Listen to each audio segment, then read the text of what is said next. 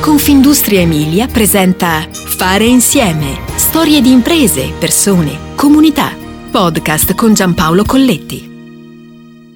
C'è chi in America ha trovato l'America e c'è anche chi quell'America ha deciso di portarla presto in Italia, o meglio, in Emilia. Perché la storia che stiamo per raccontare attraversa i due continenti, America e Italia per l'appunto. In quegli anni a cavallo tra i 70 e gli 80, anni complessi, intensi, anni segnati da una crisi politica ed energetica, ma anche dal riscatto, dalla voglia di fare. Così nel 1978 i coniugi Bancolini Castelli, titolari dell'omonima azienda specializzata nella vendita di materiale fotografico e per fotomeccanica, decidono di partecipare a una fiera di settore proprio negli States. Lì per la prima volta scoprono quei curiosi segni che avrebbero fatto la rivoluzione del digitale, noti ancora oggi come i codici a barre.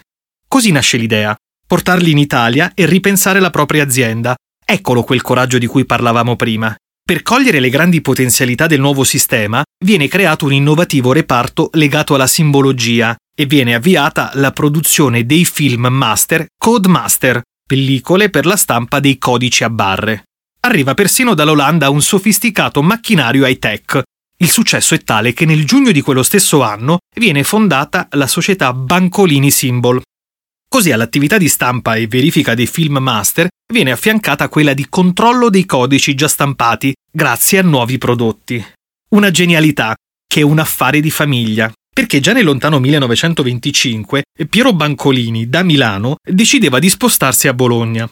Aveva 27 anni e oggi lo avremmo definito a tutti gli effetti uno start-upper. E perché Piero Bancolini amava fare fotografie, ma soprattutto voleva commercializzare quella passione e trasformarla in un lavoro.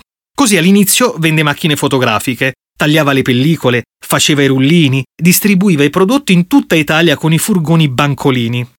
Era conosciutissimo tra i fotografi della Riviera Romagnola, nelle estati senza fine tra Rimini e Riccione.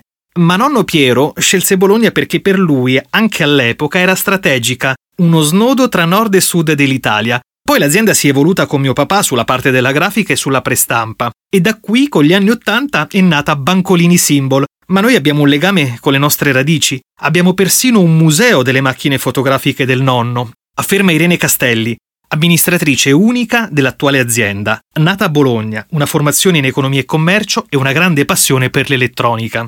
Oggi il digitale fa la differenza, perché Bancolini si occupa di digitalizzare la supply chain, le nostre competenze sono maturate negli anni in più direzioni, dalla codifica alla lettura, dalla stampa ai materiali di consumo, dai sistemi di stampa e applica o print apply, ai software per la raccolta e gestione del dato in ambito Industria 4.0.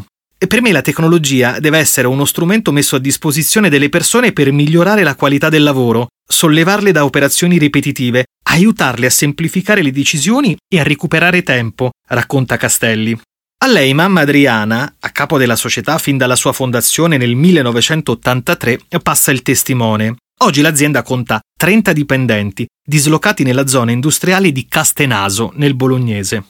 I clienti spaziano in diversi settori, manufacturing, automotive, ceramiche, logistica, trasporti. Siamo un partner tecnologico affidabile, non solo un fornitore. Puntiamo a snellire i processi e siamo consapevoli che qualunque sia il mercato in cui si opera, L'intelligenza umana è il massimo elemento di espressione e competitività. Le persone sono il vero asset strategico, le aziende sono delle comunità unite da uno scopo comune e credo debbano avere uno scopo più alto del puro profitto. La redditività di un'azienda è fondamentale, ma dovrebbe essere finalizzata a ridistribuire benessere, sia dentro che fuori dalla comunità, ricorda Castelli.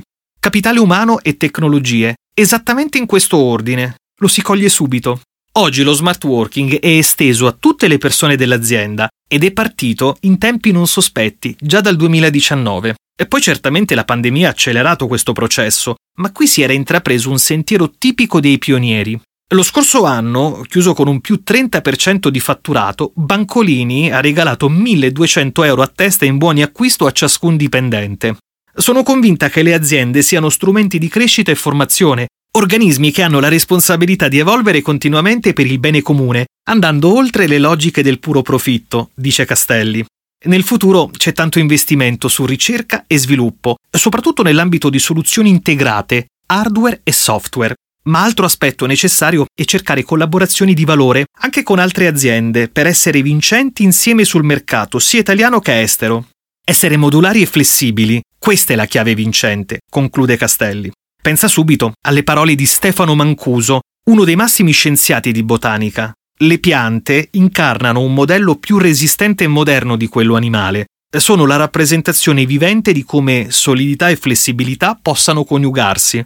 Alla base c'è un'architettura cooperativa distribuita, senza centri di comando, capace di resistere a ripetuti eventi catastrofici senza perdere funzionalità.